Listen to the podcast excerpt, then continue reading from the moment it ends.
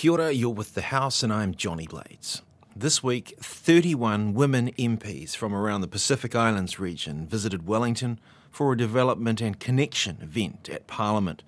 They represented the majority of women MPs from the 11 Pacific Islands countries they hail from.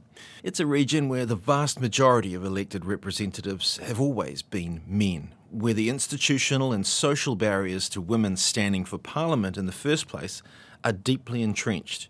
I sat down for a chat about how these barriers might be overcome with several of the visiting Pacific MPs, including Geraldine Paul, an elected representative in the autonomous Papua New Guinea region of Bougainville.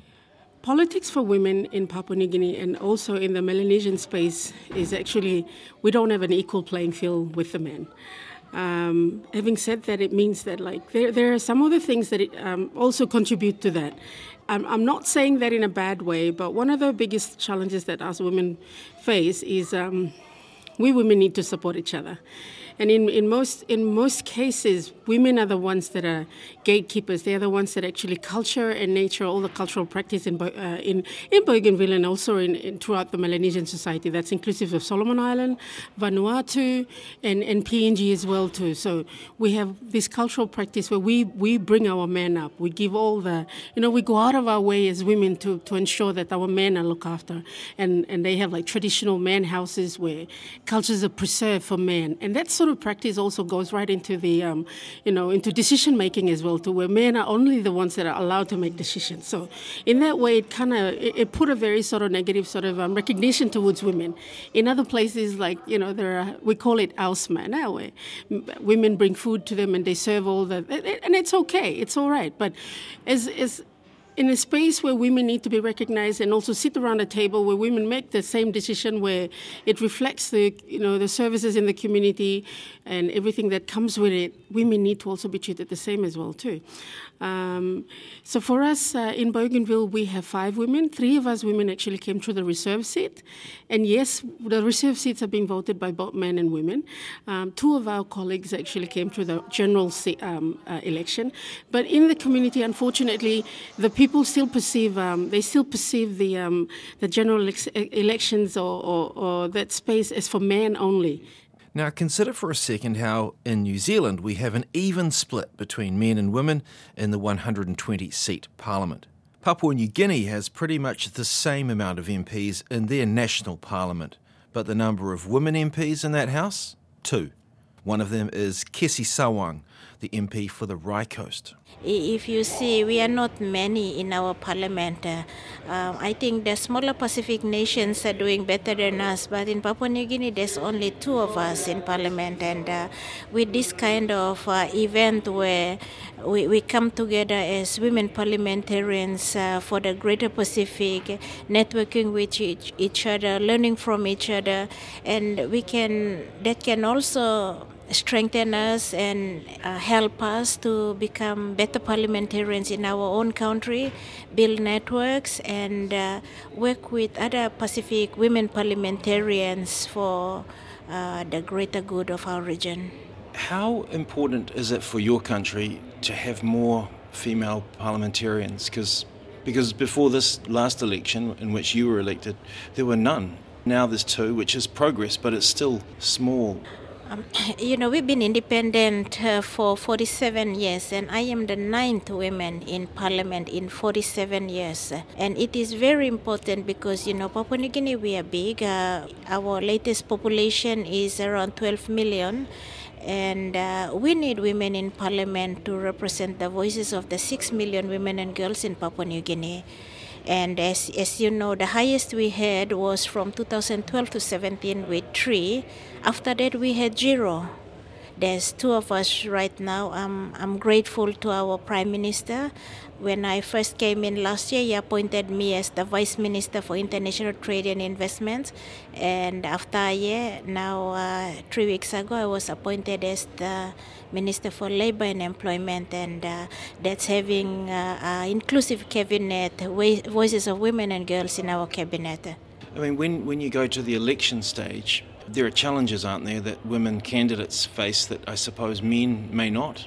Uh, yes, we face a lot of challenges, and if you look at the history of elections in Papua New Guinea, the, man, every time there's observers, there's research being carried out, uh, and a lot of reports that comes out after every election. Uh, the issue is that we got to act upon those reports to actually make the playing field fairer and more, you know, conducive for women and. We, we face a lot of challenges from cultural barriers to money politics, threats, intimidation. And I, I can say that the playing field is not level for us uh, women in Papua New Guinea. Because of those disadvantages, could there be some reserved seats to create more of a balance in the House? Um, yes, I've uh, advocated for reserved seats because of all these uh, the, the challenges, but the Parliament has actually established a committee that has looked at uh, creating reserve seat, looking at the Samoan model, and there's actually a permanent parliamentary committee working on that. Uh, but uh, reserve seats in the past didn't uh, go well with uh, in our parliament. Uh, they want us to go out and contest just like uh, everybody else. Yeah that, sounds fine on paper, but as you pointed out in your previous answer, there's these disadvantages against women which are uh, more than for men, and, and the big men are still in charge, you know, for better or worse, right? Uh, yeah, yeah. Um, that, that's the path we've gone down, and at the moment, I'm not really sure what uh, the outcome of the parliamentary committee uh, that went around the country to hold consultations and did the paper on uh, actually four reserve seats. Mm. The previous one was for 22 reserve seats, but the latest one the, the studies and stakeholder consultations have gone, uh, it's for four reserve seats for the four regions but at the moment, now talking to you, I'm not sure what stage it is. As a minister, do you face any particular challenges being a female as a minister of government? Um, so far, I've had a lot of respect from the male colleague in, in, in parliament and especially in government caucus and many of them they tell me that uh, you beat us they tell me you beat us because it's so much challenging for you, 10 times more challenging for you than us, but you made it. So I, I have a lot of respect. I do have challenges as well, you know. We have many great Papua New Guinean women, well educated, they have made their mark in business, in the private sector, even in government. But the problem we had is have is they're not interested in taking that journey to go into our legislation because it's so hard. So a lot of women shy away from taking this journey, and um, I really hope that I inspire, especially the younger women, the younger generation, so they can see that we need women in parliament. We need to have an inclusive legislature. We women need to get our lived experiences into parliament, into our policies and decision making, so we can have a fairer and equitable society. And uh, I really hope to inspire women especially the younger ones, to consider taking that route. So, this week's Wānanga in Wellington was a chance for building connections in and around a series of workshops, sessions, and presentations on areas such as personal strategy, political skills, social media, and broadcasting, among others. For O'Love Jacobsen, a veteran MP in Niue, it was an ideal opportunity for brainstorming about raising the representation of women around the region. Um, we surrender uh, leadership roles such as that in politics to men because I think it's we underestimate our own strengths and ability to be able to take those roles.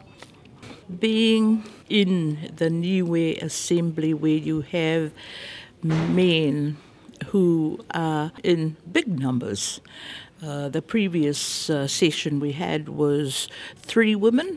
This time round, we had six women in the House. I put my name up to run as the Premier up against a male, Dalton Tagelagi, the current Premier of Niue. I did that because I believe in democracy, also to test the waters and see where do our women who have now come in and new as they may be, where do they stand in all this?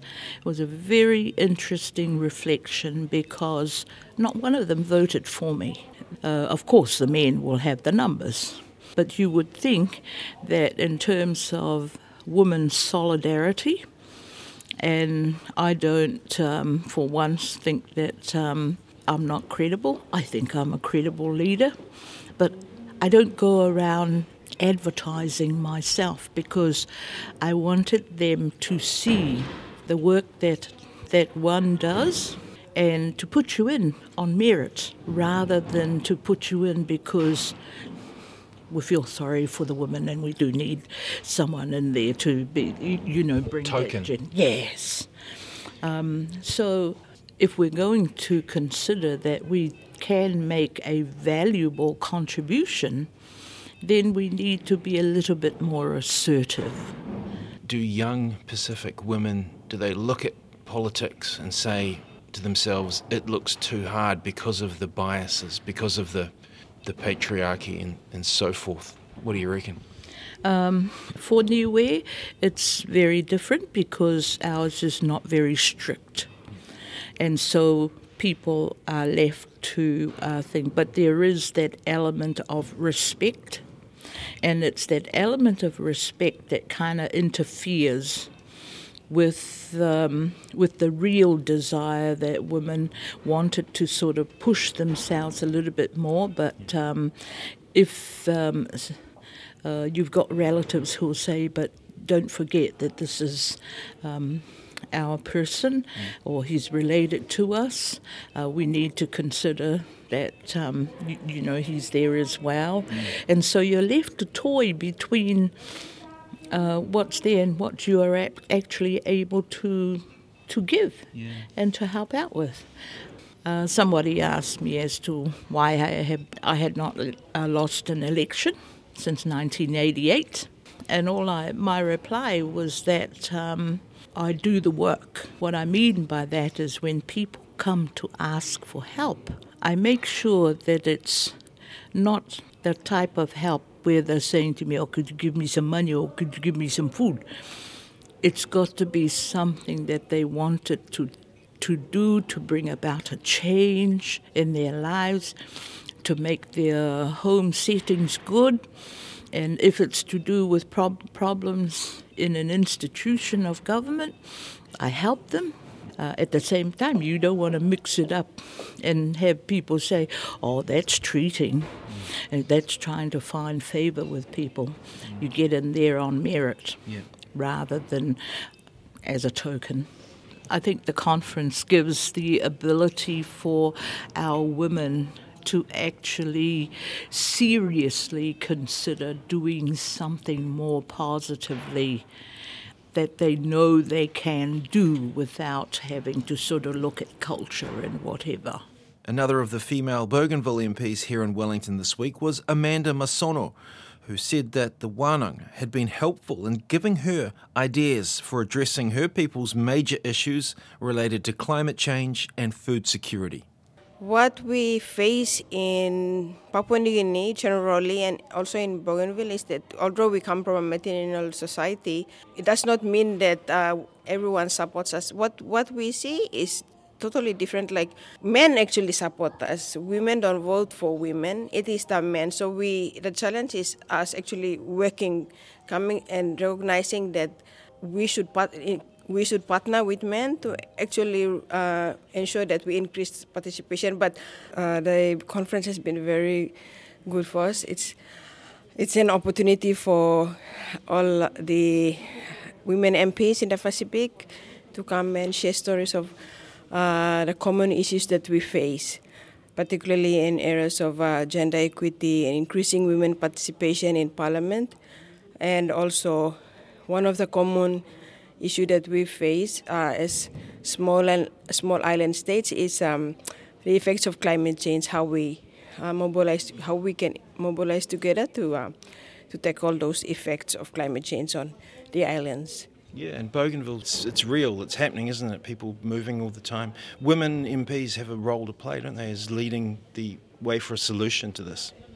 Yeah, I believe uh, that, that is that is quite true. As a woman MP and uh, coming from one of the island in in Bougainville, who who's always faces the challenge of if, uh, you know cli- climate change, uh, with the effects on the island, these issues of food security, and um, think from this uh, conference, I've learned that other Pacific Island countries actually have uh, climate change policies um, that um, I believe we could, instead of reinventing the wheel, Bougainville can actually uh, adopt, but you know, tailor to suit our to our context, and also more uh, importantly to learn because some of the countries that have actually attended this conference come from very small islands like Carteret Island and the other outer island like Kiribati, all these islands. So I think what I,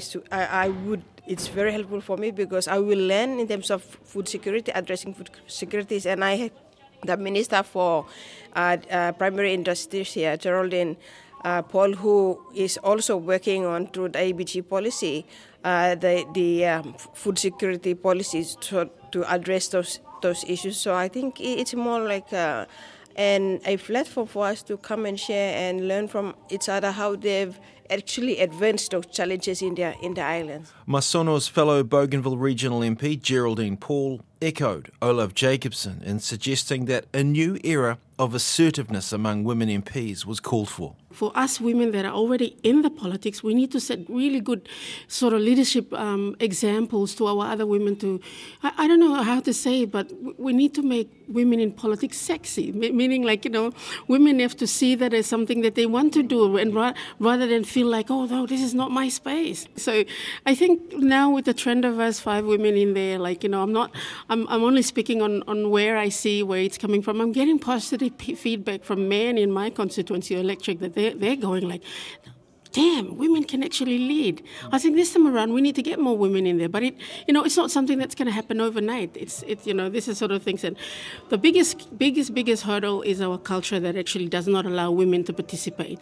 Um, there are other places that do, others don't. But again, I think my my sort of um, take to it is like through this uh, conference that we've attended, through the through the recognition of what the other Pacific sisters are going through and all that. Um, us women are either either we make it or we don't. Either we support other. So it's it's more like you know we're the sixty percent of the population in each of our countries. So we need to fully support women. We need to recognize that women can lead. But again, it goes back to you know who are these women. So instead of us shutting down, shying away from our responsibility, I think it's time for us to you know shine our lights out there and said that we can do, we can be in the places to make the changes as well. That was Geraldine Paul, the Central Bougainville Regional MP, one of 31 Pacific women MPs who attended this week's Wānanga at New Zealand's Parliament. And you've been listening to The House, a program made possible with funding from Parliament's Office of the Clerk. Kia pai tōra.